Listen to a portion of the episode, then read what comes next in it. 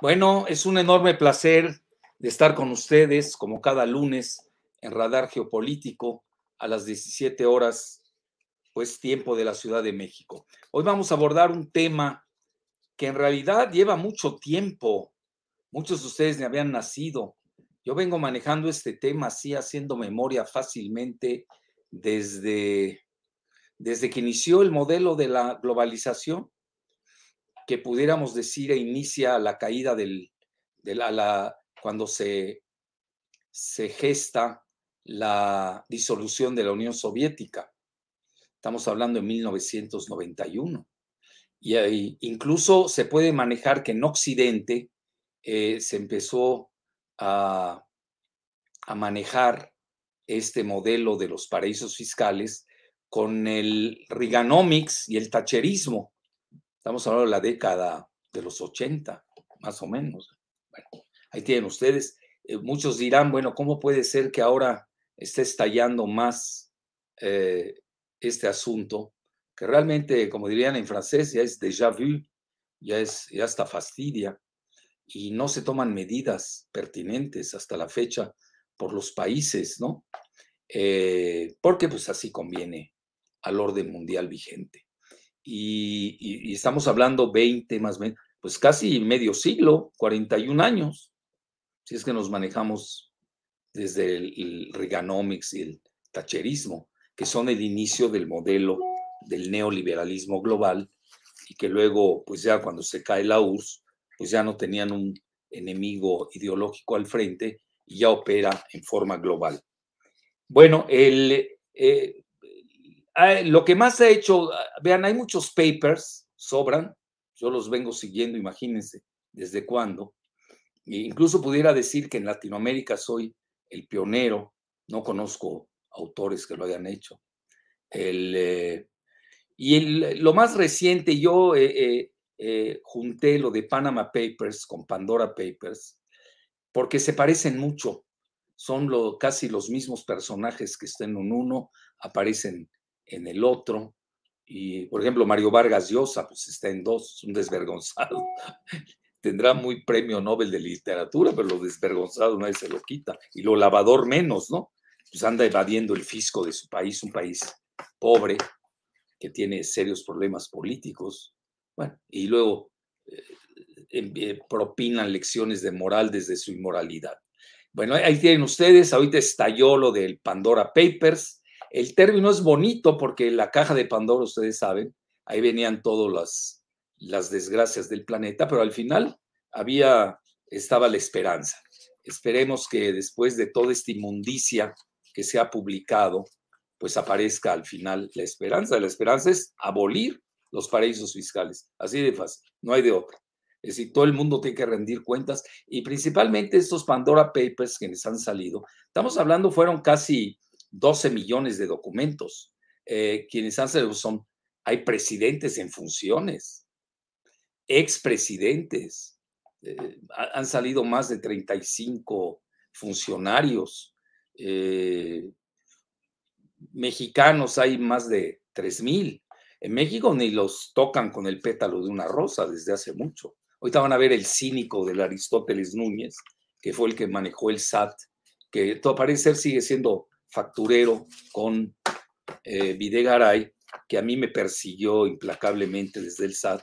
Van a ver lo que acaba de decir, lo que dijo en su momento de los Bahama Papers, esos son otros papers, ¿no? Y los Swiss Papers y los HSB Papers, Andorra Papers, Luxemburgo Papers, eh, no acabaríamos, Belice Papers, etcétera, etcétera. Bueno, empecemos, Giselita, eh, si tienes ahí el portal de ISIG, vean, este es un consorcio de investigadores, periodistas a nivel internacional eh, que publicaron los famosos Pandora Papers y leo lo que dijeron, ¿no?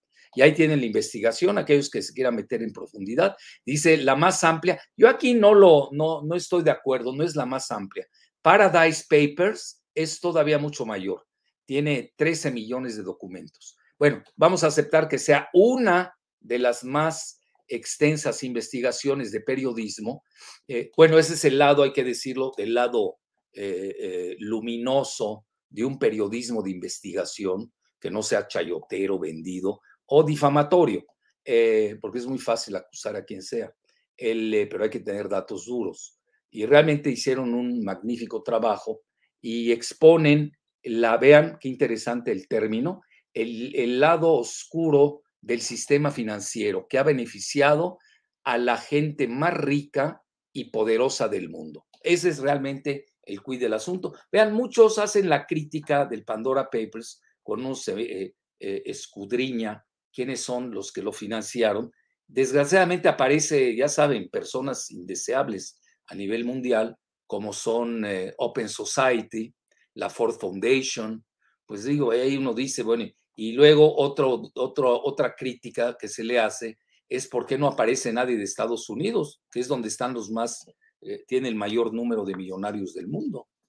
Eh, bueno, por, eso es fácil de contestar porque eh, en realidad Estados Unidos tiene sus propios paraísos fiscales. Uno de ellos es Delaware, ampliamente conocido. De ahí es el presidente Biden. Él conoce bien ahí su región. Y recientemente, gracias a estos lavadores presidentes latinoamericanos, nos enteramos que hasta Dakota del Sur ya es un paraíso fiscal doméstico en Estados Unidos. Entonces, ahí tienen ustedes, eh, eh, aquí sale el presidente chileno, va a ser investigado criminalmente, eso habla muy bien de Chile. En Chile tiene tiene un buen sistema jurídico, hay que reconocerlo. Ahí está también eh, Guillermo Lazo, que él es banquero, todavía se jacta, dice, de haber pagado en 15 años 500 millones de dólares de impuestos, etcétera. Bueno, ahí tienen ustedes para divertirse, aquellos que se quieran meter a fondo. Yo realmente nada más voy a hacer el recuento eh, que ha habido. Eh, van a ver que a mí se me, se me cita, lo digo con unidad de rigor, mucho en muchos portales internacionales, porque realmente yo he abordado mucho este tema desde hace, desde hace mucho tiempo. Bueno, a ver si tienes la segunda, Giselita, que es el top 10 ese también lo publiqué, me acuerdo, en, la jornada. Hay un top 10 de paraísos fiscales. Vean, yo en mi época, cuando ni me metía en la política, eh, y cada vez que me meto, pues ya me quiero salir, porque verdaderamente es eh, repelente, y nauseabunda, eh, los términos que se está manejando ahora, ¿no? Desgraciadamente, donde la clase política, pues nada más se encumbra para enriquecerse a costa de sus miserables eh, ciudadanos. Eh, en mi época estaba de moda con los Salinas de Gortari, las Islas Caimán. Eh, se hizo mucho lavado. Bueno, ahorita no quiero penetrar eso porque haría una enciclopedia del horror y del terror al respecto. Pero muchos también de ustedes no habían nacido. Se pusieron de moda las Islas Caimán, que están en el Caribe. Muchos de estos son territorios británicos, eh, yo luego les doy mi hipótesis por qué Gran Bretaña hace esa, ese tipo de operaciones en sus territorios uh, extramar o ultramar y por qué en sus antiguas colonias, etcétera. Ya lo veremos, pero hoy el primer sitio del mundo eh, es el de lavado, es British Virgin Island, las Islas Vírgenes Británicas, donde ahí agarraron a Loretito y a y a Genaro García Luna lavando. En México, pues parece ser que hay una cierta selectividad o le tienen miedo a que eh, se victimicen, que diga Loretito que se está persiguiendo la, libertad de expresión. Yo no estoy en contra eh, de, su, de su expresión. Desgraciadamente él eh, es muy chayotero y su expresión no es de una, no es libre. Entonces, cuando habla de libertad de expresión, pues tiene que ser libre. Él está totalmente eh, teledirigido y es ampliamente sabido por qué. No me voy a meter ese tema ahorita, pero sí les voy a citar por lo menos a los, vamos a poner a los 10 primeros. Ahí tienen ustedes a las Islas Vírgenes Británicas, a las Islas Caimán, Bermuda, Holanda, Suiza, Luxemburgo, Hong Kong, Jersey, Jersey está en el canal de eh, ahí de la Mancha entre eh, Francia y Gran Bretaña, son, eh, son entidades offshore de Gran Bretaña.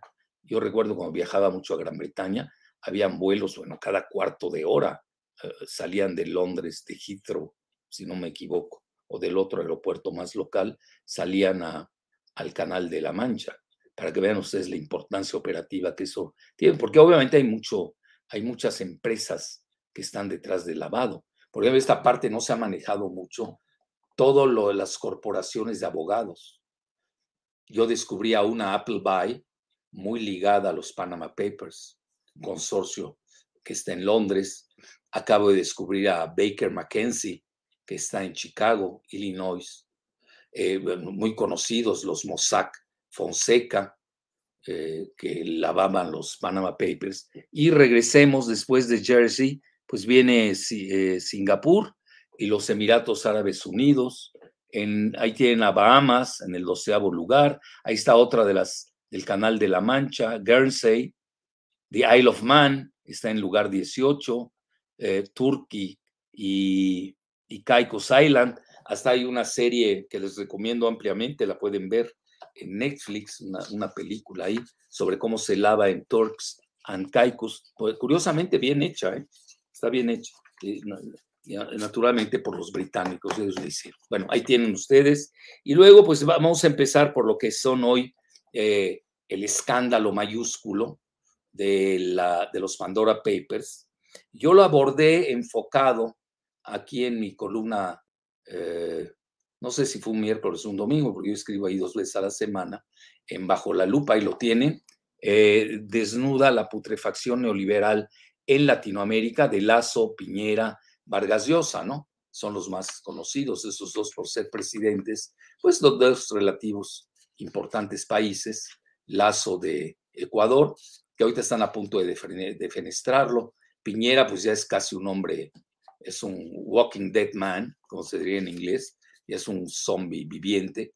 Y, Vargas Llosa, que es, eh, ya, ya, ya le dedicamos más tiempo de lo que se merece, y además viene a cada rato a México a propinarnos lecciones de, de axiología.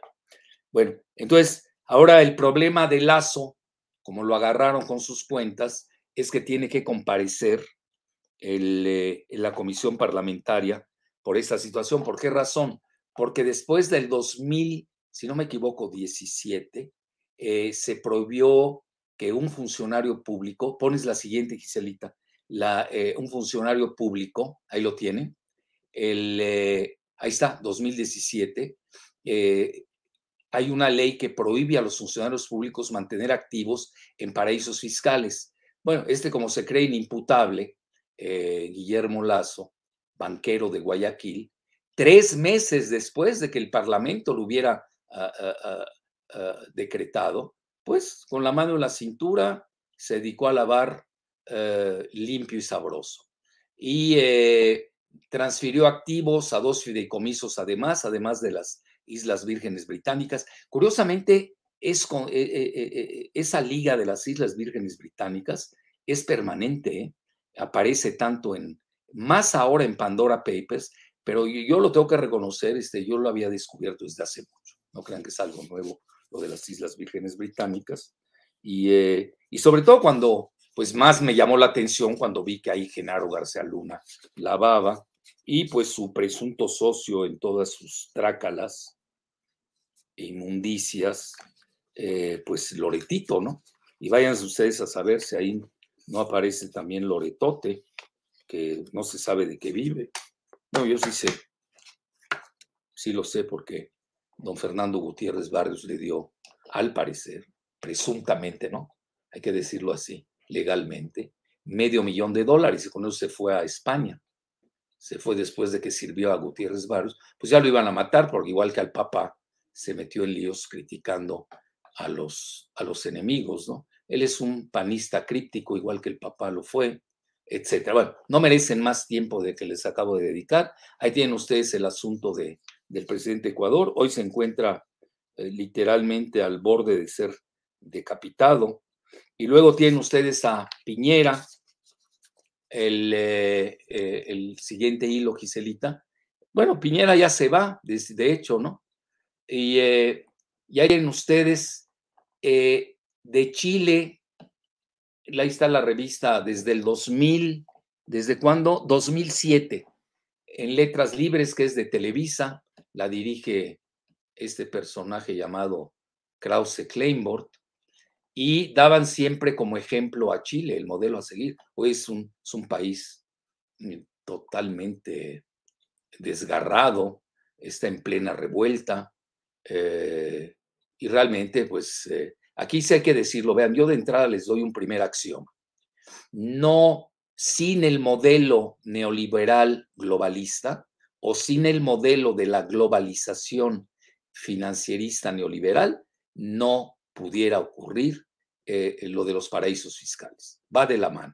Entonces, ustedes saben que eh, eh, Krause Kleinborg es un propagandista fascista, perteneció al Committee on the Present Danger, ahí está también Steve, no, sí, Steve Bannon, ahí está, que ahorita tiene un juicio, es un agente muy cercano, el ideólogo de Trump, tiene un juicio con el, con el Congreso de Estados Unidos por el, el 6 de enero en el Capitolio y lo, fue acusado del diseño golpista de la Operación Berlín, que precisamente era para derrocar al presidente López Obrador. Aquí en México somos de memoria corta. Yo por fortuna tengo muy buena memoria y no, pues, nunca me olvidaré de, Krause con esto de Chile, el modelo a seguir. Es el modelo a no seguir. Su Operación Berlín, los lavados cuando hizo el banco del que fue miembro del Consejo de Administración en, eh, en Sinaloa y Sonora, nada más con decirle los dos lados, ya saben ustedes de qué se trata, y, eh, y sobre todo lo de Mamá Rosa, ¿no? Si saben ahí toda, todo escandalazo, y tuvieron que quemar el albergue donde era un operativo de los panistas del Bajío, y curiosamente llamó la atención que Letras Libres con Krause y Roger Batra, Bartra y todos estos salieran a defender a Mamá Rosa. Bueno, ya no merecen mayor eh, líneas de los que dije. La siguiente, Giselita, ¿cuál tienes? Bueno, ahí está la Operación Berlín, ahí están los documentos, ahí está Krause y su eh, palafrenero, eh, que se llama Fernando García Ramírez, que querían, hicieron todo un operativo para descarrilar la candidatura de López Obrador, que se siguen, pues son los mismos están coaligados con Gutman Castañeda y con eh, Claudio Jicotencalt González, que a ver, acaba de sacar un tuit golpista. En otro país estaría en la cárcel. ¿Eh? Yo creo que aquí la 4T ha sido demasiado laxa con cierto tipo de personajes totalmente subversivos. Por ejemplo, sacó un tuit en el que nos va a poner en la lista a todos los que somos partidarios de la 4T, pues va a poner a la mayoría del país y el que ¿En qué lista lo vamos a poner? Yo no soy de poner listas. Vean, esto de las listas es una cosa muy peligrosa, es la operación más fascista eh, que se puede dar. Lo hizo Schindler, ustedes lo recordarán, la lista de Schindler con los nazis para perseguir a, los judíos en aquel entonces. Y ahora pues está haciendo este al revés, ¿no? Porque él está aliado a los sionistas. Eh, está hablando de una lista, la lista de, pues le podemos llamar de X, ¿no? Porque así él eh, oculta su verdadero nombre, la lista X, donde pues ya por lo menos tiene a, a 53% de quienes votaron por Andrés Manuel en la presidencia, que quería descarrilar Operación Berlín. Bueno, ahí tienen ustedes. Eh, y todo eso está ligado con el lavado, ¿eh? No crean. Ahorita les cité a Castañeda Gutman, ahorita van a ver por qué. ¿Cómo qué tiene que ver con el lavado? Pues era el lavador de, del cártel del Golfo, hay datos duros, eh, fue miembro del Consejo de Administración de Banca Stanford, que fue hasta retirada porque, precisamente porque la cacharon, ¿no? En Antigua, allá también en el Caribe. Bueno, la siguiente, Giselita. Bueno, ahí tienen ustedes estos personajes, ¿no? propagandistas, Krause, Roger Batra, que además son muy dados a dar lecciones de moral. Vean, ser moralistas tiene que ser uno tener una conducta eh, prácticamente de santo. Yo no les sugiero, se los digo en serio, a todos los que México es muy dada la, la prensa en general a moralizar. Yo dejaría de lado, mira, la constitución es la moral eh, vigente hoy en México. Este, porque si nos ponemos a aplicar eh, las cuestiones morales, que obviamente forman parte del, del cuerpo ético de la Constitución, de la Constitución que está vigente, ¿no? El, eh, eh, pues tiene que tener una conducta realmente de ermitaño, de santo, no hay manera. Entonces todos ellos tienen colotas que les pisen y salen ahí a, a, a decir este es bueno, este es malo, con su enfoque maniqueo. Bueno, siguiente, por favor. Giselita, la siguiente. Bueno, ahí está, vean, agarraron a Piñera, ahí este, en una minera, la minera Dominga, y el último pago que se hizo, pues fue condicionado a que el sector no se declarara zona de exclusión o parque eh, eh, reserva. Es un escandalazo este en Chile. Y vean, la compraventa de minera Dominga. Vean, tengo tanto material que no me puedo detener mucho, pero sí en Chile es un mega escándalo esto y eh, la minera Dominga, y precisamente el lavado se daba en, en las Islas Vírgenes Británicas. Eh, eh, Piñera puede acabar en la cárcel. Ustedes saben que él es, él es, pinochetista, él ha hecho la apología. Chile es un modelo pinochetista neoliberal golpista por antonomasia y es el modelo a seguir que nos vende aquí. Pues todo el grupo Televisa, que ustedes ya saben, ya se incorporó también Federico Arreola, que le lava a los Zetas, eh, y lo digo con responsabilidad, ¿eh? le lava a los Zetas y forma parte de SDP Noticias que pues lo controla directamente Krause Kleinborg. La siguiente, por favor, Giselita.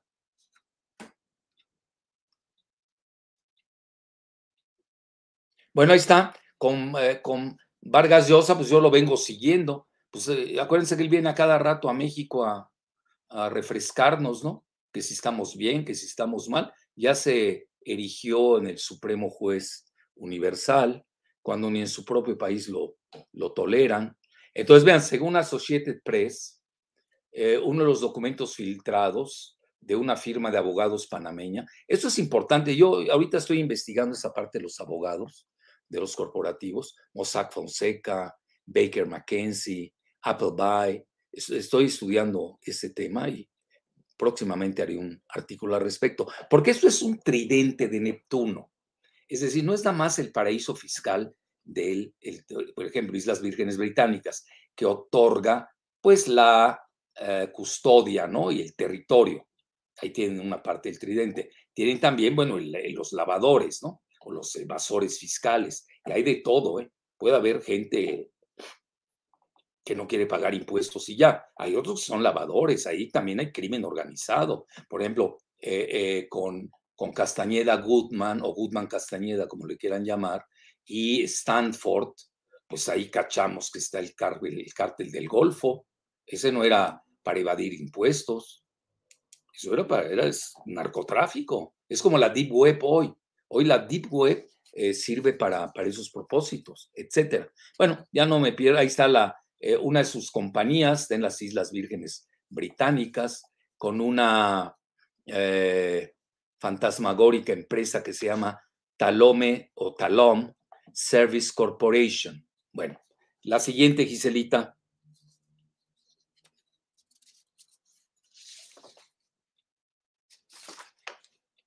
Ya se trabó el...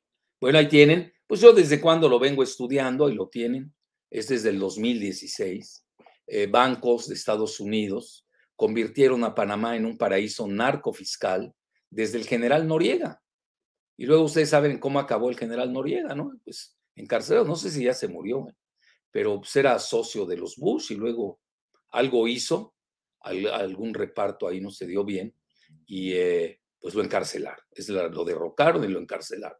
Y ahí tienen ustedes este bufete, que incluso hay una película que acaba de hacer una notable eh, artista, ¿cómo se llama ella? Muy buena, por cierto. Bueno, no me acuerdo de ella. A ver si alguien me recuerda. Eh, hizo una sobre Mossack Fonseca y Panama Papers. La siguiente, Giselita.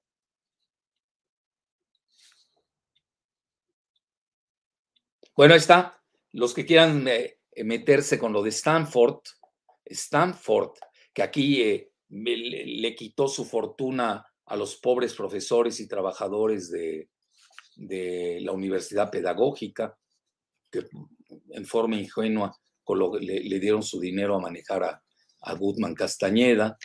Y nadie habla de ese tema ¿eh? en la universidad pedagógica. Ahora que está tan de moda de, de exhibir los malos manejos en las universidades, pues ahí tienen a una persona, bueno, no me quiero meter ese tema porque ahí sí puede arder Troya. Eh, fue en la época neoliberal, ¿eh? antes de que llegara la 4T. Y eh, pues ahí le dieron su dinero a, Castañeda Goodman, desapareció. Gente de la comunidad israelí de México también, muy pudiente, perdieron fortunas. Yo conozco a mucha gente que perdió fortunas ahí. Bueno, no me quiero detener, pero eh, Castañeda Goodman pues es conocido que le lavaba con ese banco al cártel del Golfo. Incluso tiene un departamento en Miami, para no variar, como que es el eje, ¿no? Como que eh, eh, todos los que tienen en, las Islas Vírgenes Británicas o tienen, departamento, tienen departamentos en Miami, llama mucho la atención ese binomio. Y, para no variar, Castañeda ahí tiene un departamento de lujo, Castañeda Goodman, él, eh, eh, y, dice que es de su salario, ¿no? Pues yo no sabía que pagaran tanto en Televisa. Bueno, siguiente, por favor. Bueno, y ahí tienen el lavado azteca, esto me lo publicó eh, Sputnik, el lavado azteca, pues ya saben de quién se trata, atraparon a 23 empresarios y políticos mexicanos en el paraíso fiscal de Andorra. Ahorita atraparon a más de 3.000 ¿eh? en lo de, en lo de eh, Pandora Papers. Y aquí ni pío, ¿eh? no sé qué está pasando. Eh, yo creo que se debe crear una fiscalía especial de, de, paraísos fiscales, ¿eh? exprofeso. Ya tiene mucha chamba la Fiscalía General de la República con Gertz Manero y no se diga Santiago Nieto con la unidad de inteligencia financiera, que apenas empieza a funcionar en la 4T. Acuérdense con, eh, con eh, ¿cómo se llama este? El que lo manejaba antes. Este, bueno, ahorita me acordaré del nombre. El, que realmente encubre todo el asunto de, de Polet, ¿se acuerdan, no? Bueno, este mismo personaje pues nada, nada más perseguía a los enemigos de, de, de Videgaray. Creo que se llama Basbás, ¿sí? Basbás. Nunca hizo nada. De eso se trataba, ¿no? Bueno, etcétera. Pues ahí este, perseguían a los... Yo fui uno de los perseguidos, ¿eh? entre comillas, por Aurelio Núñez, por, por Videgaray. Pues ¿por qué? Porque estaba en contra de la reforma energética antimexicana. Ahí está, vas, vas, sacal. Ya gracias. Me lo mandó JCDH, te lo agradezco. Vas, vas, sacal. De triste memoria. Bueno, siga. Por eso lo que ha hecho Santiago es, es eh, inenarrable. Claro, porque tiene un presidente que, que, lo, lo apoya. Y al final, pues el presidente es el responsable, tampoco es Santiago solo. La siguiente, Giselita. Bueno, y ahí está. Yo le di una entrevista a, nuestro amigo de, que yo llamo que es la segunda mañanera de México, eh, eh, telereportaje de Villahermosa con Emanuel Civilla, y hablo precisamente del nuevo escándalo eh, que iba a venir de en Paradise Papers, si no me equivoco, lo di hace dos años. A ver si le mueves, Cicelita, para ver qué rescatamos ahí. Alguna frase que me guste. Y entonces, en 2017, si ustedes se dan cuenta, 2017, 130 mil personas, como que algo pasó y lo hace la misma ISIG. Yo creo que está, hay, una, hay un traslape entre Pandora Papers, eso sí lo descubrí, Panama Papers, y, no dudo que sea también con Paradise Papers. No lo puedo decir tajantemente, pero son los mismos investigadores de ISIG que ese es el lado luminoso que nos gusta de los medios de investigación. Un verdadero, un verdadero periodista es investigador. Entonces, el 130 mil personas, imagínense, en las Islas Vírgenes Británicas. Y ahí pues tenía que ver eh, Odebrecht. Precisamente el caso de Brecht, que es un caso icónico en toda Latinoamérica, que no deja a nadie bien parado, pues está implicado en los paraísos fiscales de Paradise Papers, de ahí venía Emilio Lozoya, etc. Vean qué nombres venía, venía, vean, de México. Balleres, fundador del ITAM. Ya, si hay alumnos conscientes en el ITAM, deberían ya quitarle el nombre ahí de Balleres. Esperemos que los haya. Bueno, Denise Dresser, que tanta lata da, así creyéndose la mayor moralista de México desde su inmoralidad. Eh, a ver, ¿por qué no protesta con su jefe, Balleres? Eh, Pedro Aspe, que también tuvo que ver con Balleres, creo que se casaron los hijos mutuos. Eh, otro itamita, íntimo de Videgaray. También secretario de Hacienda de Salinas, altos funcionarios de Pemex, exdirectores en la época neoliberal, Adrián Layú Vargas, que curiosamente su hijo hoy está en la, manejando aquí en la Ciudad de México, pues, todo lo que es transporte, ¿no? Y son cosas que yo no entiendo, ¿eh? ¿cierto? Incluso la mamá ataca, la Soledad Loaesa, ataca furibundamente al presidente López Obrador. Son cosas que a mí me rebasan, ¿eh? Bueno, las entiendo, pero no voy a abrir ahorita ese frente.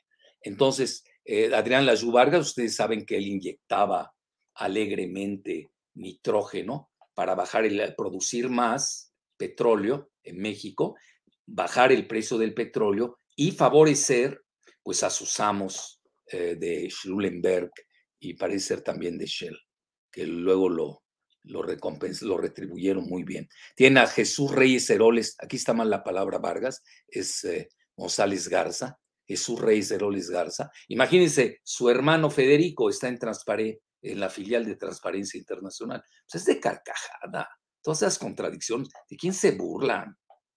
Ya estamos en el siglo XXI, por favor. Bueno, Videgaray, Calderón, que estaba metidazo, y eh, bueno, esa es la entrevista, así hablé, ¿no? Muy vernacularmente. Y, y ahora, ahí lo dije, vean, lo adelanté, ahora se va a poner de moda eh, las Islas Vírgenes Británicas, porque ahí tiene su cuenta Loretito, ahí cacharon a García Luna, que lavaba a través de los paraísos fiscales. Estamos hablando de un gran lavado de dinero y para mí, esa era mi muy humilde opinión, Odebrecht pues no era nada comparado a eso. Pero vean desde cuándo venimos siguiendo puntualmente todo esto de los, pues ya aquí, a mi juicio, pues sí convergen Paradise Papers, Panama Papers y Pandora Papers. Las tres P's, ¿no? Paradise, Panama y Pandora. Los papers de la triple P. Bueno, la siguiente, Giselita,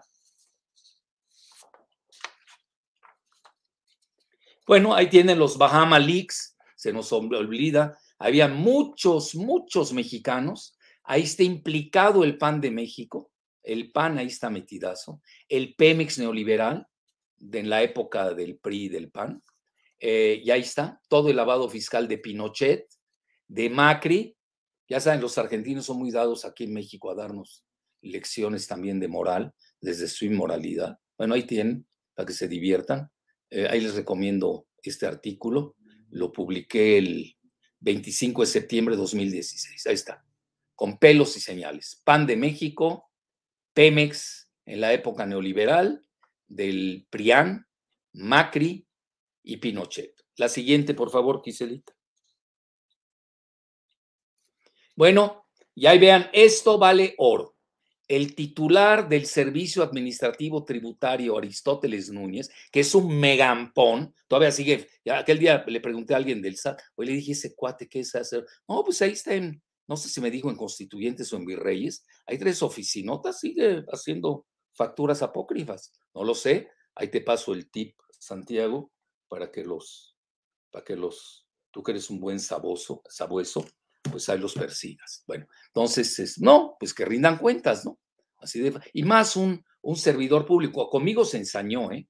Y luego, obviamente, pues salí ganando, pues al revés, me tuvieron que dar lo que me debía el. Fíjense lo que son las cosas. Entonces, dice, vean qué cínico. México tardará hasta dos años en investigar las cuentas de los mexicanos de HSBC en Suiza. Ahí lo tienen, de, para que vean cómo se burlan de, en las operaciones de 2006 y 2007. Vean, tenían cuentas ahí.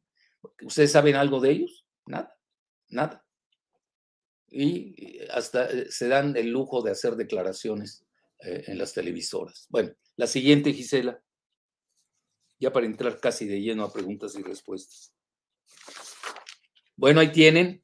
Eh, yo aquí demostré cómo el arresto de Julian Assange fue una venganza de Lenín Moredo, Moreno, el, pues, eh, literalmente defenestrado expresidente ecuatoriano, que lo agarraron con eh, cuentas, les llamaron INA, porque él creo que tenía tres o cuatro hijas, sus nombres acababan, acababan lo, lo, que diríamos los sufijos, ¿no? Eh, una Cristina, entonces ponían INA, ¿no? Entonces, todo lo que acababa en, en, sufijos INA, y por, eso le pusieron Panama Papers, y el lavado era nada menos que en Belice. Bueno, la siguiente, para no detenernos más y dar pie a preguntas y respuestas. Ya tienen, luego este, yo publiqué, después de que lo leí en Le Monde, El paraíso fiscal de Luxemburgo, que es eh, uno de los grandes lavados de dinero, paraísos fiscales, después de las Islas Vírgenes y Británicas. Andorra es en el lugar 51, ¿eh? no crean que está en los primeros lugares. También hasta en esto hay categorías y ranking. Bueno, la siguiente, Giselita. Creo que ya no tenemos más, ¿no? Ya, es todo. Bueno, pasemos a preguntas y respuestas para tener hoy tiempo. A ver, venga la primera. Ok. Pero no sé si alguien me quiere hacer la pregunta, pero los induzco. ¿Cuánto se lava en los paraísos fiscales? Ahí si alguien la quiere tomar y se los digo con mucho gusto. A ver, venga, empecemos con preguntas y respuestas. Sí, en el chat preguntan frecuentemente esto. Doctor, ¿cuál es la importancia geoestratégica de los paraísos fiscales? Ah, preguntan, ¿cuál es la razón e influencia geopolítica de estas investigaciones y su difusión? Mira, la primera este, es una pregunta, bueno, las dos son muy interesantes. Vean, ustedes seguramente siguieron que en la época de Reina, esa es mi humilde hipótesis, ¿eh? A ver, ¿por qué los maneja básicamente Gran Bretaña? Bueno, primero que nada, Gran Bretaña, pues es la reina de las finanzas desde Waterloo, desde la banca Rothschild, ahí empieza. Se vuelven los amos y señores de las finanzas mundiales, lo que es la City y Wall Street. Y muchas operaciones, primero que nada yo diría operaciones de inteligencia incluso, que no pueden mostrar su origen lícito, eh, pues se manejan en ese tipo de cuentas. Para financiar guerrillas, eh, todo eso que no viene en la transparencia de los presupuestos de los gobiernos. Estoy hablando de las grandes potencias, sobre todo de Occidente. Entonces eso tiene mucho que ver ahí con los paraísos fiscales. Ustedes recordarán en la época de la Armada Invencible, que así le llamaban a la, a la Armada Española, que pierde por un accidente climático, por la tempestad. No crean que les ganaron los británicos. En el papel, y Felipe II se puso a hacer eh, cuentas, eh, cuando la, historia hubiera cambiado. Con eso les digo. Eh, perdió tiempo y naturalmente los británicos los son muy buenos para defenderse, etcétera, pues lo estaban esperando.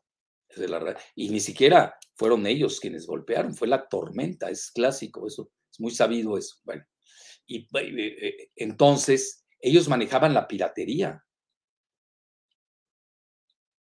Es decir, asolaban literalmente a las embarcaciones españolas que se llevaban todo el oro y la plata de la Nueva España. Y ahí se enriquecían los británicos. Incluso tienen piratas, los hicieron Sir. Creo hay uno que se llama Drake, ¿no? Sir. Para nosotros eran piratas, bucaneros, filibusteros. Para ellos no, son Sir.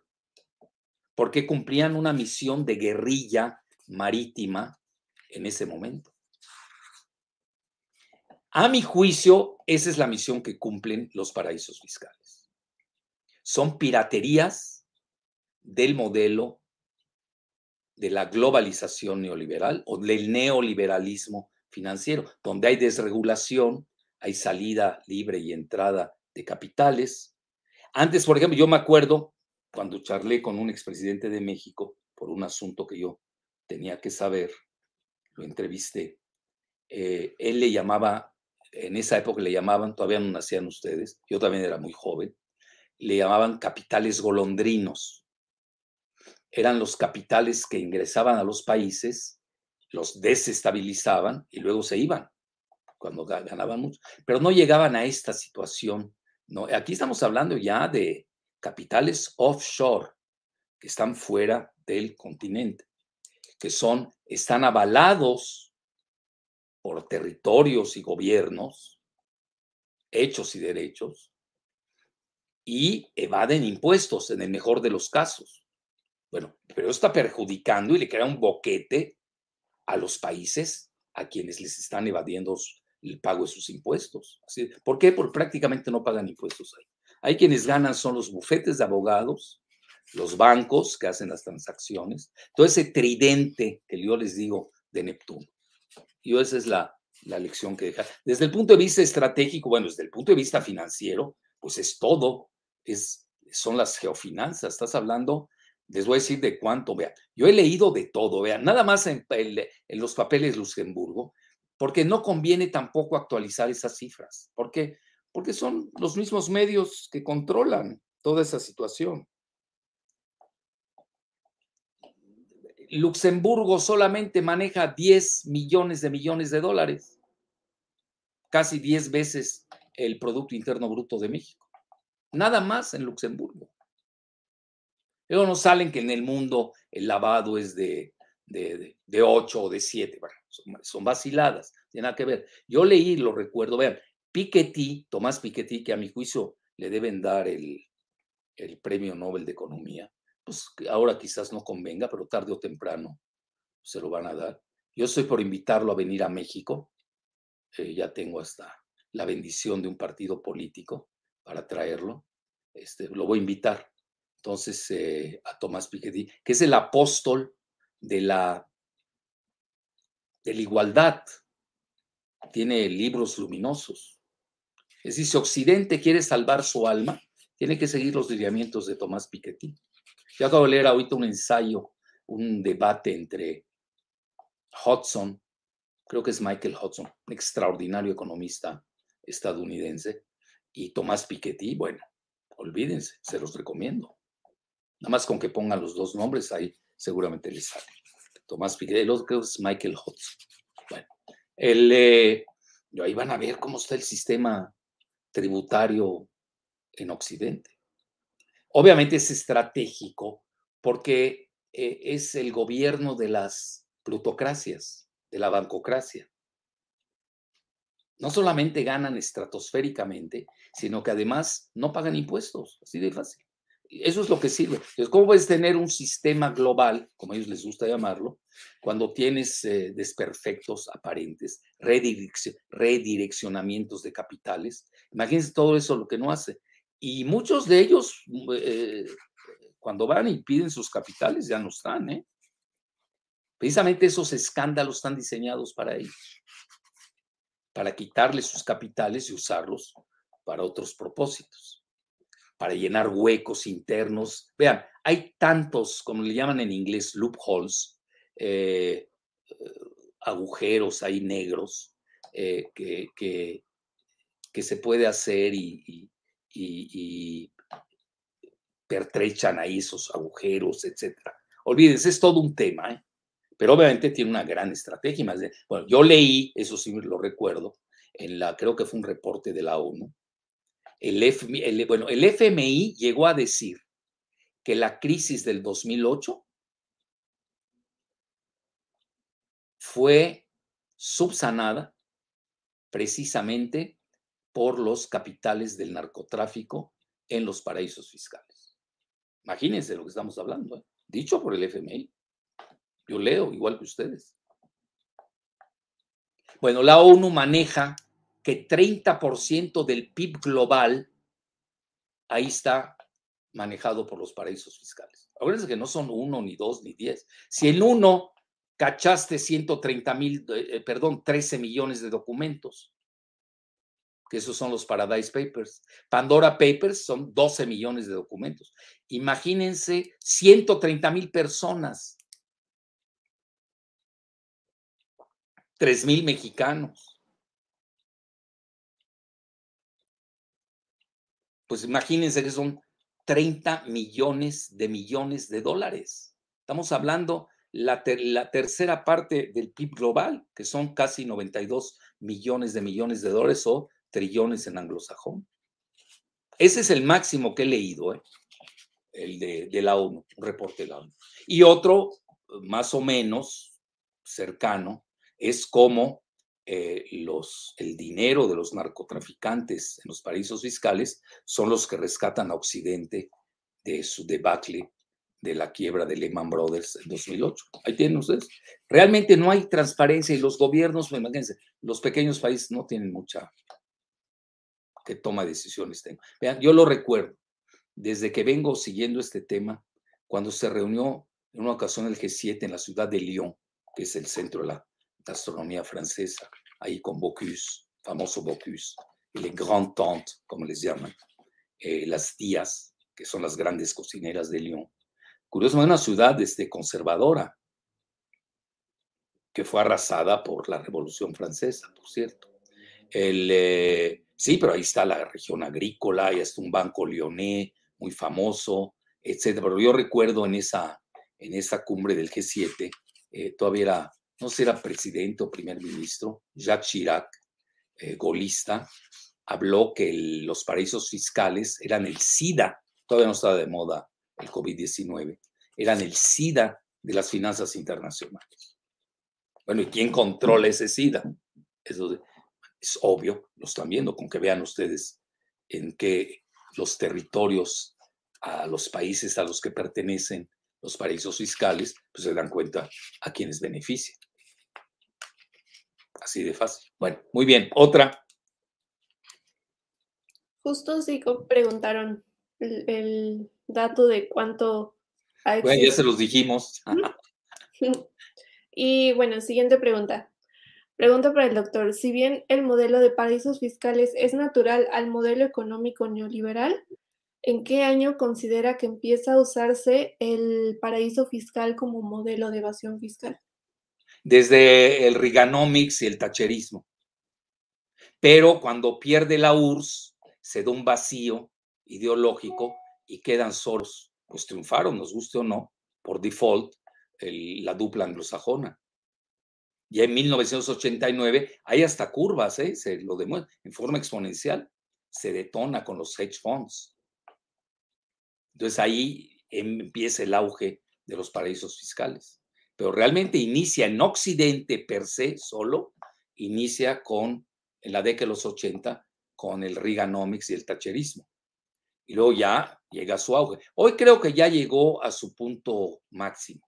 Por algo están explotando estos escándalos, ¿no? Hoy yo los veo con mayor frecuencia, pero eh, la crítica que le hacen a los de ISIR es que van con dedicatoria. No sale ningún estadounidense. Se llama la atención, ¿no? Son los más ricos del mundo. ¿Cómo es que no aparece? Apoyando la. yo les voy a hablar de empresas, no voy a decir nombres, tampoco voy a hablar de un banco, porque pues, ahí tengo mis cuentas en México. luego no puedes usar cash tampoco en México, ya no puedes usarlo. Y hoy todo es electrónico. Entonces, no lo voy a citar, pero por supervivencia. Pero ya sabrán ustedes, son números importantes. Lo han multado. Es, ese banco ha sido multado en México las autoridades. Muchas veces esas cosas no permean. ¿Por qué? Porque México es, somos una, pues yo diría una franquicia financiera de Wall Street. Siempre lo hemos sido. Eso no ha variado. ¿eh? Los estadounidenses, los anglosajones, hacen grandes negocios en México con la banca. La banca española, que eran sus dos principales bancos, es donde más eh, eh, ganan en México. Ahorita, por ejemplo, el presidente López Obrador se ha ido sobre Iberdrola, ¿no? Que Iberdrola, el modelo Iberdrola es eh, atroz, no sirve ni en España. Además, España importa gas de Argelia y luego me la platican, cómo se dedican a exportar gas, etcétera. Nosotros hubiéramos comprar gas directamente de, Argelia. Bueno, es otro tema. Pero a lo que voy, ahí la cuestión de la banca española en México, esa hay que seguirla. Bueno, ahí estaba Krause, era miembro del Consejo de Administración. Ya luego lo corrieron, me contaron. Pues ya no les convenía tenerlo. Etcétera, etcétera, etcétera. Muy bien. Otra. Conste que nada más hablé de superficialmente, son temas candentes, créanme.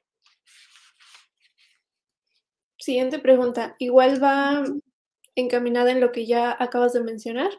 Eh, desde España eh, son varios comentarios, preguntas. Desde España mencionan que, eh, que no se fían mucho de los periodistas que destapan estos temas.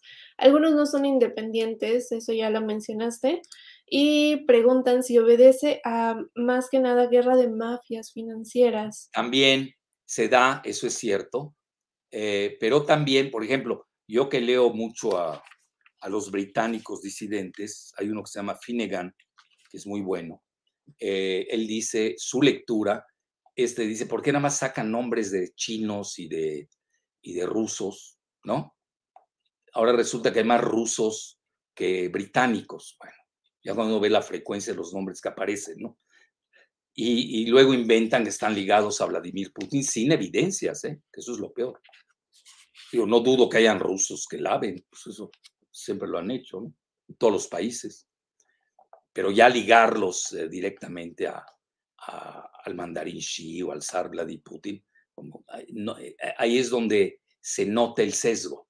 Y ya cuando está Open Society de por medio, pues mm, llama la atención. Entonces es muy buena pregunta, sí, eh, sin duda hay mucho sesgo. Por ejemplo, los que los publicaron en México, bueno, ahí notas el sesgo, que atroz. Pues hay todos los nombres que salieron en México. Bueno, sigue Giselita ya nos vamos a ir, ¿eh? Justo siguiendo Tres más y nos vamos. ¿Tienes muchas? Mm, más o menos. Bueno, a ver. Ok, justo siguiendo esta lógica, mencionan también em, por qué salen ahora estos papeles. ¿Lo hacen a propósito? Eh, ¿Por qué no se incluyen a los estadounidenses? Tanto los Pandora Papers como los Panama Papers son un arma geopolítica de las élites globales inglesas y estadounidenses para disciplinar a sus aliados y golpetear a sus enemigos. Sí, esa tesis se maneja, ¿eh? eh sí se está manejando. Bueno, hay que tenerla en el radar, ¿no? Digo, ojalá que, que estemos en un momento de arrepentimiento, ¿no? y estén aceptando que hay que limpiar ya lo de los paraísos fiscales Lamentablemente es eso, ¿no? Que va con mucha dedicatoria y selectividad. Esa es la crítica que se les da. Yo estoy contento con que salgan, ¿eh? Pues imagínense, me he dedicado a esto cuántos años. Pero vean, a lo que voy, que demuestren un culpable de, de lavado de dinero en paraísos fiscales, que me digan uno solo. En México, ¿eh? En México. No, hay, no sé si haya legislación al respecto. Bueno, hay que legislar. Si no hay legislación, hay que legislar. Esa es la tarea de la 4T. Lo de los paraísos fiscales. ¿sabe? ¿Cómo se puede escapar un loretito, por favor? Es un lavador. ¿Cómo? Quien sea, a quien agarren, aquí no importa. No podemos partidizar el lavado. Te agarras como un juego de fútbol. El árbitro, pues, oye, te marcaron penalti, ya, punto. Que no sepas marcar es otra cosa, el penalti. Entonces, así es como debe operarla. Y ahí tiene que, bueno, eh, lamentablemente, como esto es un asunto de ligas mayores, los países pequeños, valetudinarios, tipo el nuestro, pues no se atreven a moverse, esa es la realidad. Chocarían con los intereses de Wall Street y la City. Y al día siguiente teníamos el peso a 50. Eso también hay que tomarlo en cuenta. No crean que estamos muy, muy libres, tenemos mucho margen de maniobra. Entonces, es de los grandes. Yo creo que esta situación, ahorita ya hay organizaciones eh, que están eh, manejando eh, a nivel civil. por ejemplo, en el Partido Demócrata están Elizabeth Warren, la senadora, que fue candidata a la presidencia. Está el senador israelí estadounidense Bernie Sanders, que es muy progresista. Están en ese tema. Antes nadie se atrevía a decirlo. y es ganancia que empieza a salir. Pero vean, les estoy hablando yo de una experiencia de casi medio siglo. Yo no veo que se haga algo. Es tan fácil como abolirlos, punto. Ya sí, cada país prohíbe, como lo hicieron en Ecuador. Así para poner un ejemplo eh, un poco regional, para mí eh, fue necesario, pero muy insuficiente. Pero ya con eso tienen agarrado al, al presidente. Está a punto de ser defenestrado. Entonces en México ya hay que hacer una ley, lo aplico a México específicamente, específicamente, cada país tiene que hacer sus propias leyes al respecto. No hay una ley global de los paraísos fiscales. Cuando el modelo es global, imagínense, entonces te aplastan. No sé, yo haría dos cosas, así se los digo abiertamente. Eh, la primera es legislar, se prohíbe los offshores, cuentas de empresarios, factureras, eh, ciudadanos, políticos, con mayor razón los políticos. Un político no puede estar en asuntos offshore. Prohibirlo y penalizarlo quitarles sus saberes. Les duele más quitarles sus saberes que encarcelarlos. Ya las cárceles ya no caben, ya. Eso ya es old fashion. Yo, bueno, esa es mi muy humilde opinión. Yo eso haría. Dos, el Estado se quedaría con esas empresas, porque están dañando al Estado. Y agregaría otra, tres, quitarles su ciudadanía. Ellos no son mexicanos. En un país donde ya tenemos 94 millones de pobres, pues es un crimen eso. Eso no. Y ahorita está muy de moda, ustedes lo han visto. Ahí está el caso de esta, la Inés Ginés, ¿no? Gómez Montt. Su pareja, ¿cómo se llama? Que alguien me lo recuerde. Es ahí, por cierto, de Tuxtla, de Tuxtla Gutiérrez. Bueno, esos cuates, ¿cómo? Deambulan y y luego te ven a predicar y bueno, yo creo que ser más estrictos en eso. Estamos hablando de fortunas. Nada más, yo extrapolaría, vean, si estamos hablando del PIB global, me voy a ir a los datos de la ONU, 30% del PIB global. Pues sería el 30% del PIB mexicano. Aquí somos expertos en, en, fugas de dinero de toda la vida. Álvarez Puga, ahí está, este cuento. Gracias, Ferambros. Álvarez Puga, esa cosa. Además son exhibicionistas. Ustedes no les ha tocado ver, yo los veo, los restaurantes, sus poses, sus gastos estrafalarios, son hasta corrientes. Ustedes no ven en Europa a la gente hacer eso. El rico europeo esconde su fortuna en Suiza, ¿no los ves? Yo que he vivido en Bélgica, en Francia, en Alemania, ¿cuándo vas a ver un belga como el Álvarez Puga? Toda esa fauna que tenemos acá. Bueno, todavía eh, la pudieras pasar si no tuviéramos 94 millones de pobres. Entonces hay que ser más estrictos. Yo realmente lo digo abiertamente. Entiendo, ¿eh? tampoco soy un bebé. ¿eh? La 4T no puede haber tantos frentes. Ese frente es muy sensible, muy sensible. Ahí está, esa es buena. Esa la dice Arturo. Quitarles todo lo que se robaron y exilio. No, no, ya quitarle la ciudadanía. Bueno, muchos quieren ser israelíes, ya lo vieron, ¿no? Se van y se fugan a Israel. Al Líbano se han ido a fugar, está Kamel Nasif. Pues esos ya, quieres, eh, a ver que te acepten ahí, a ver si te aguantan. Créame que en Israel no les aguantan esas cosas internamente. Entonces, cada país tiene sus propias leyes. ¿Cómo puede ser? Si fuera un asunto global, pues los extraditas y los traes. No necesitas ya ni la Interpol eh, mandando fichas rojas. Ahí tardas 5 o 10 años hasta que se olvide la opinión pública. No, tiene que ser ya, hay que legislar. En México no tenemos, yo vengo recalcándolo desde hace 40 años. Tenemos que hacer una legislación exprofeso sobre los paraísos fiscales.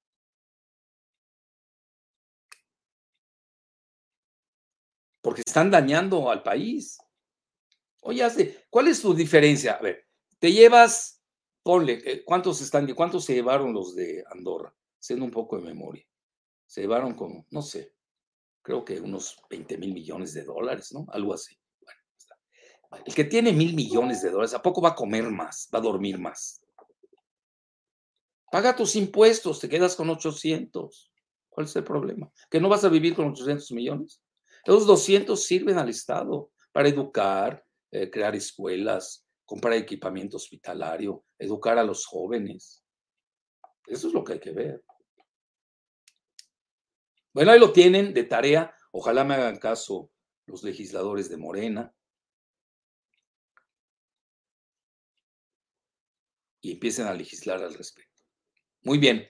Ya, dos más y nos vamos, Giselita. Ok. Siguiente pregunta.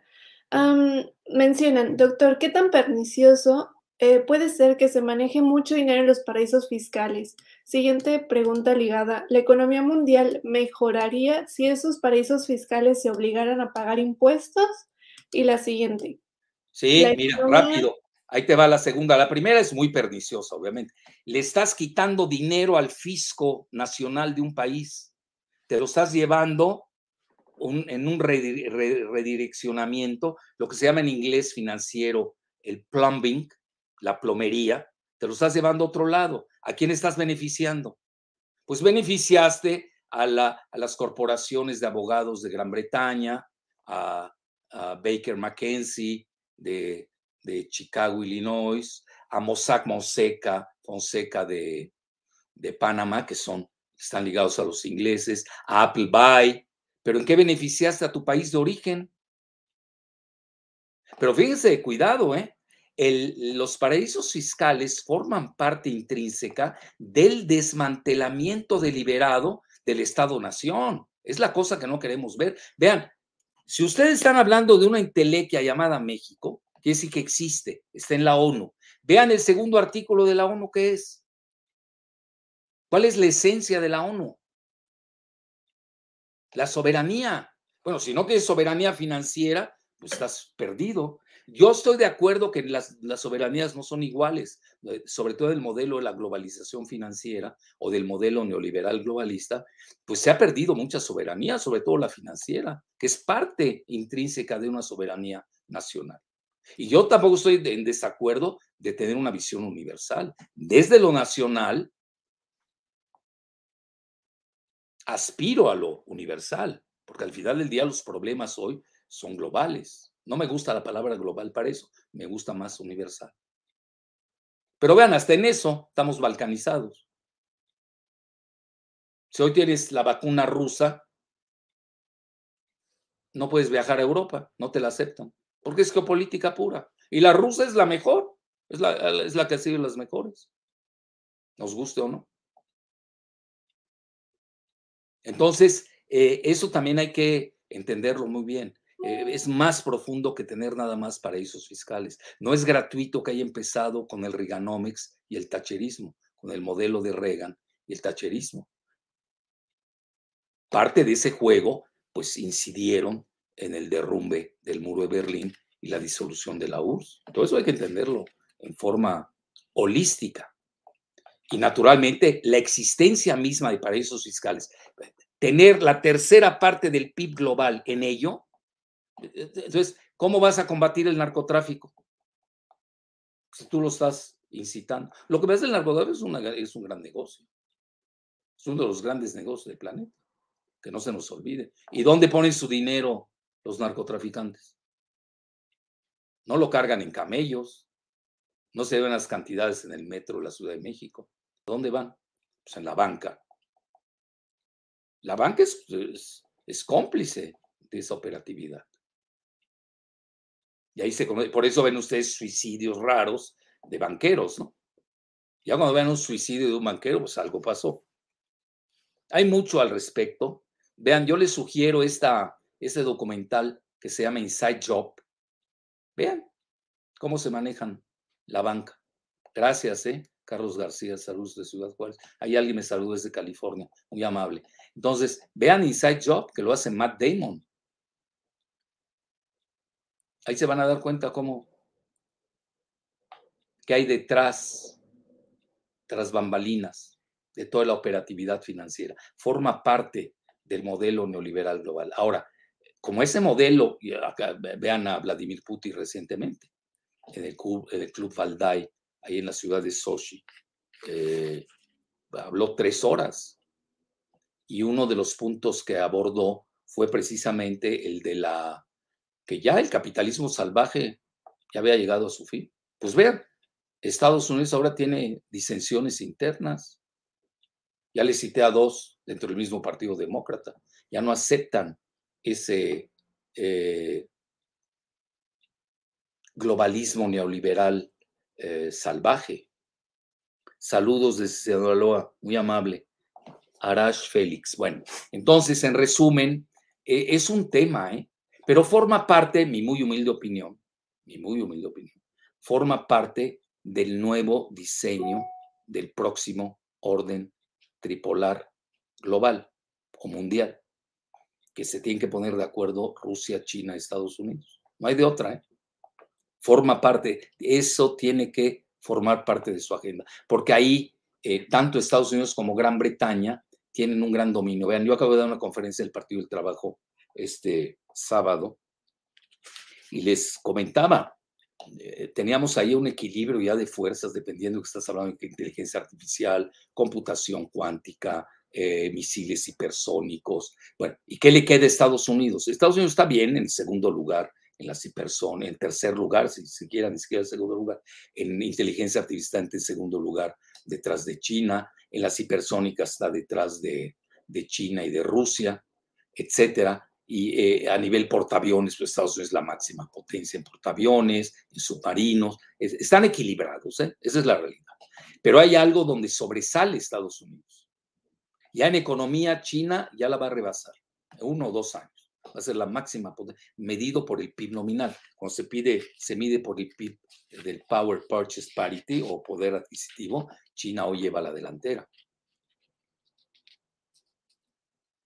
Entonces, aquí lo que tenemos, ¿cuál es entonces el poder de Estados Unidos? Mi muy humilde opinión, el dólar centrismo. No hay una divisa ni de China, aunque tengan el yuan, todavía está muy lejos del dólar estadounidense, porque hay muchos dólares. De Singapur, de Canadá, de Hong Kong, etc. Eh, hablo del de Estados Unidos. El dólar centrismo el control de las instancias financieras, Banco Mundial, FMI, eh, toda la cuestión de la City y, Wall Street con el GAFAM. Vean, vean, hoy eh, Elon Musk vendió, creo que 100 mil carros a Hertz y vean, se disparó en la bolsa Elon Musk su riqueza con Tesla. Estamos hablando, es otro mundo ese, es otra economía de otro nivel, que no lo tenemos los países en vías de desarrollo. Muy asimétrica la lucha. Bueno, entonces, esos son los grandes poderes de Estados Unidos. Y yo le agregaría uno más, la propaganda. Tiene una propaganda de ensueño, Gran Bretaña y Estados Unidos. Todavía la prensa, los multimedia de Rusia y de China no alcanzan a los multimedia de, de Gran Bretaña y de Estados Unidos. Hay que saberlas leer también. Por eso el, abordaje multidimensional y dialéctico es un buen método para que ustedes por lo menos entiendan cómo va el mundo, ¿no? Y no caer en propagandas baratas. Hoy estamos en la época de la posverdad. Fue tema de una, de una reunión de seguridad de Múnich, creo que en 2008. La posverdad, es decir, ya no hay verdad, Hoy hay propaganda y en eso hay que reconocerlo, Estados Unidos y Gran Bretaña llevan la batuta.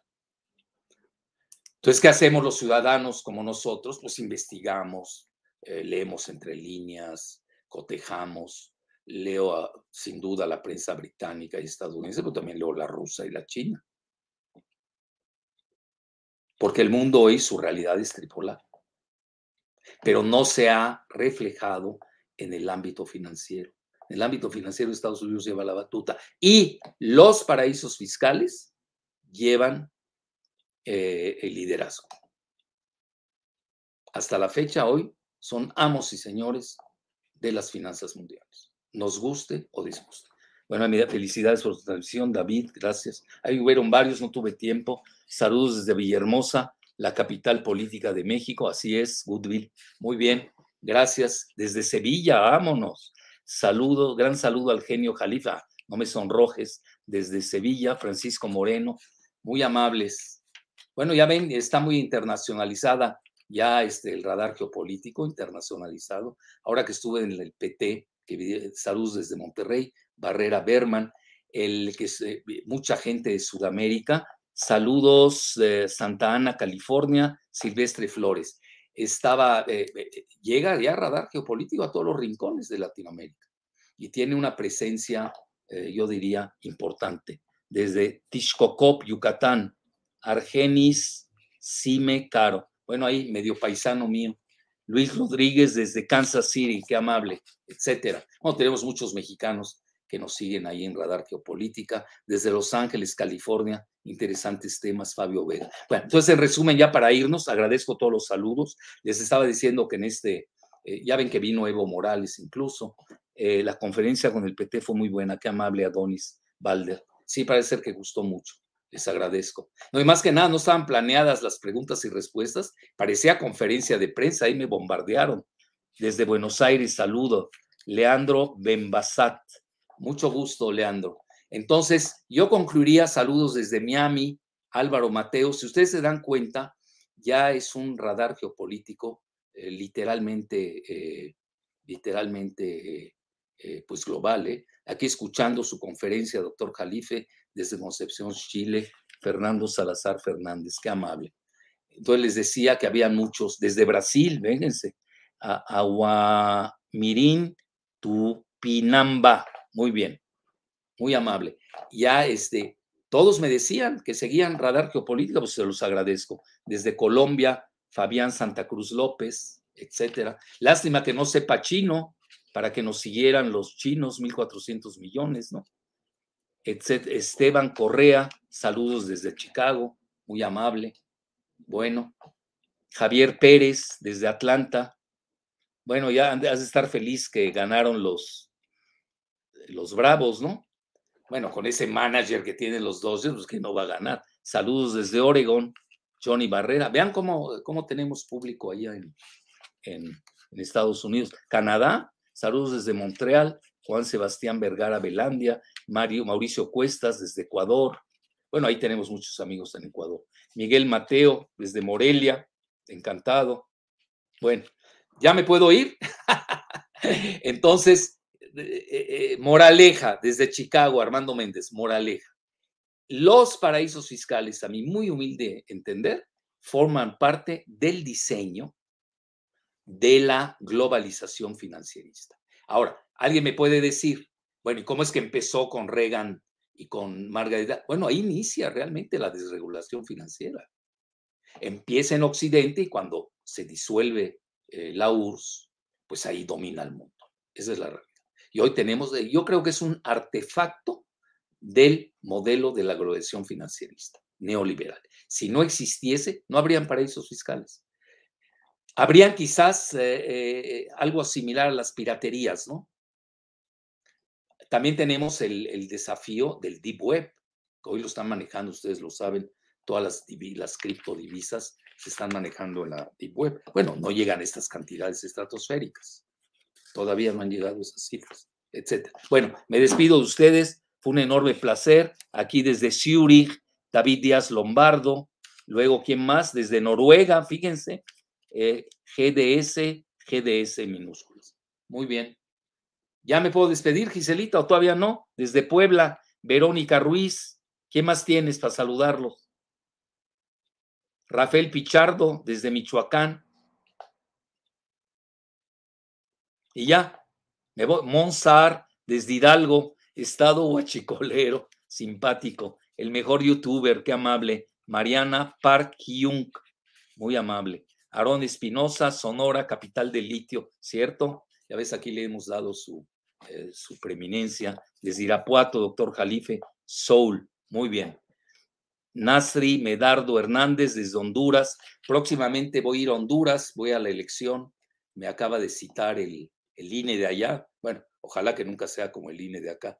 este, para ser observador electoral. Es una gran deferencia que me hacen nuestros amigos eh, de Honduras. Eliseo Trujillo desde Nueva York, un placer. Muy bien. Saludos desde Dallas, Texas, USA, Linda H. Desde Puerto Rico, Linda Ramos, Cádiz. ¿Qué más, Giselita? Gustavo Gutiérrez, qué grande profesor, un gran abrazo desde Washington, D.C. Encantado, Gustavo. Desde Chiconcuac, Estado de México. Felicitaciones, Dagoberto Bojorques. Muy bien. Oscar Rosales, Tampico, Tamaulipas. Ahí tenemos muchos amigos en Tampico. Aguascalientes, ni se diga, tenemos muchos amigos. Urrieta, Jorge. Muy bien. Chofo Benítez, San Diego, California. Les digo que lo fuerte nuestro ya está en, Estados Unidos. Bueno, Tabasco, ya saben que es mi tercera patria desde Tabasco. Violeta, 56. Usted es mi ídolo, no me sonrojes. Jorge Dávila, desde Bogotá, Colombia, país que yo quiero mucho, Colombia. Conozco de Peapa. Eh, desde el Estado de México, santuario de la corrupción prianista. Bueno, todavía es prián, ¿eh? Bueno, si vemos el corredor azul, sí. Omar Espino Durán. Pero ahora necesitamos los votos del PRI ¿eh? para pasar la reforma energética. Saludos desde Kentucky, Ricardo López. ¿Quién más? La Embajada de China, doctor Jalife Leo Vadillo. Muy amable, Leo, un placer. Saludos, República Dominicana, buena conferencia. Emiliano Reyes. Eh, yo tuve la suerte que me invitase varias veces a Punta Cana y luego, curiosamente, lo hizo en, en eh, ¿cómo se llama esta ciudad maravillosa que está junto a Barranquilla en Colombia? Que está murallada, es una ciudad maravillosa. Ese me fue el nombre. Ahorita lo recuerdo.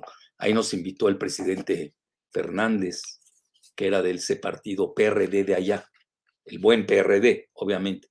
¿Cómo se llama esta? Sí, hombre, la ciudad amurallada ahí, preciosa, que está cerca de Barranquilla. ¿Nadie me, recuerda dónde está? ¿Por qué se me fue el nombre? Bueno, ¿quién más tenemos? Cartagena, ahí está, Cartagena. Noé Barustor, una maravilla Cartagena. Ahí nos invitó a una reunión precisamente de notables de Israel y de el mundo árabe de Latinoamérica para ver cómo podíamos contribuir a la pacificación eh, del Medio Oriente y sobre todo del contencioso palestino el presidente Fernández tuvo una gran labor, lo tengo que reconocer. Saludos desde North Carolina, Dark Star. Bueno, Uruguay, José Luis Abreu, un placer, José Luis. Santana, paisano, origen, alguien de Mérida, así es, gracias, un placer. Alberto Álvarez, Roma, Italia, qué amable, encantado, Aguascalientes, Urrieta, ya, ya lo habías puesto, Gisela, a Jorge. Catalina Corona, Paraguay, vean, Comité Ludwig, salúdame, Doc, ya te saludamos, Comte Ludwig. Bueno, ¿ya me puedo ir o todavía no? Eh, Chiautepan, ¿cómo? Chiautempan, Tlaxcala, encantado. César Olivares, saludos desde Paraguay, Freddy Morel. Wisconsin, Madison, Josué Alemán, Naim, desde Francia. Ahorita próximamente voy a ir a Francia. Tengo que ver a, tengo que ir a saludar a... No sé por qué no le han dado el premio Nobel de Literatura a Min Maluf, que también es probable que lo invitemos a México el año entrante, pero aquí va a ser más a nivel de la comunidad libanesa. Noé Monroy, desde Los Ángeles, California. Gracias, Noé. Trasfi López, Torreón. Claro, nos despedimos contigo, Carlos. ¿Quién más? Ya, listo. A ver, ¿quién? Puerto Rico, muy bien palabras quietas. Bueno, ya me despido de ustedes. Hasta la próxima. Un placer. Gracias.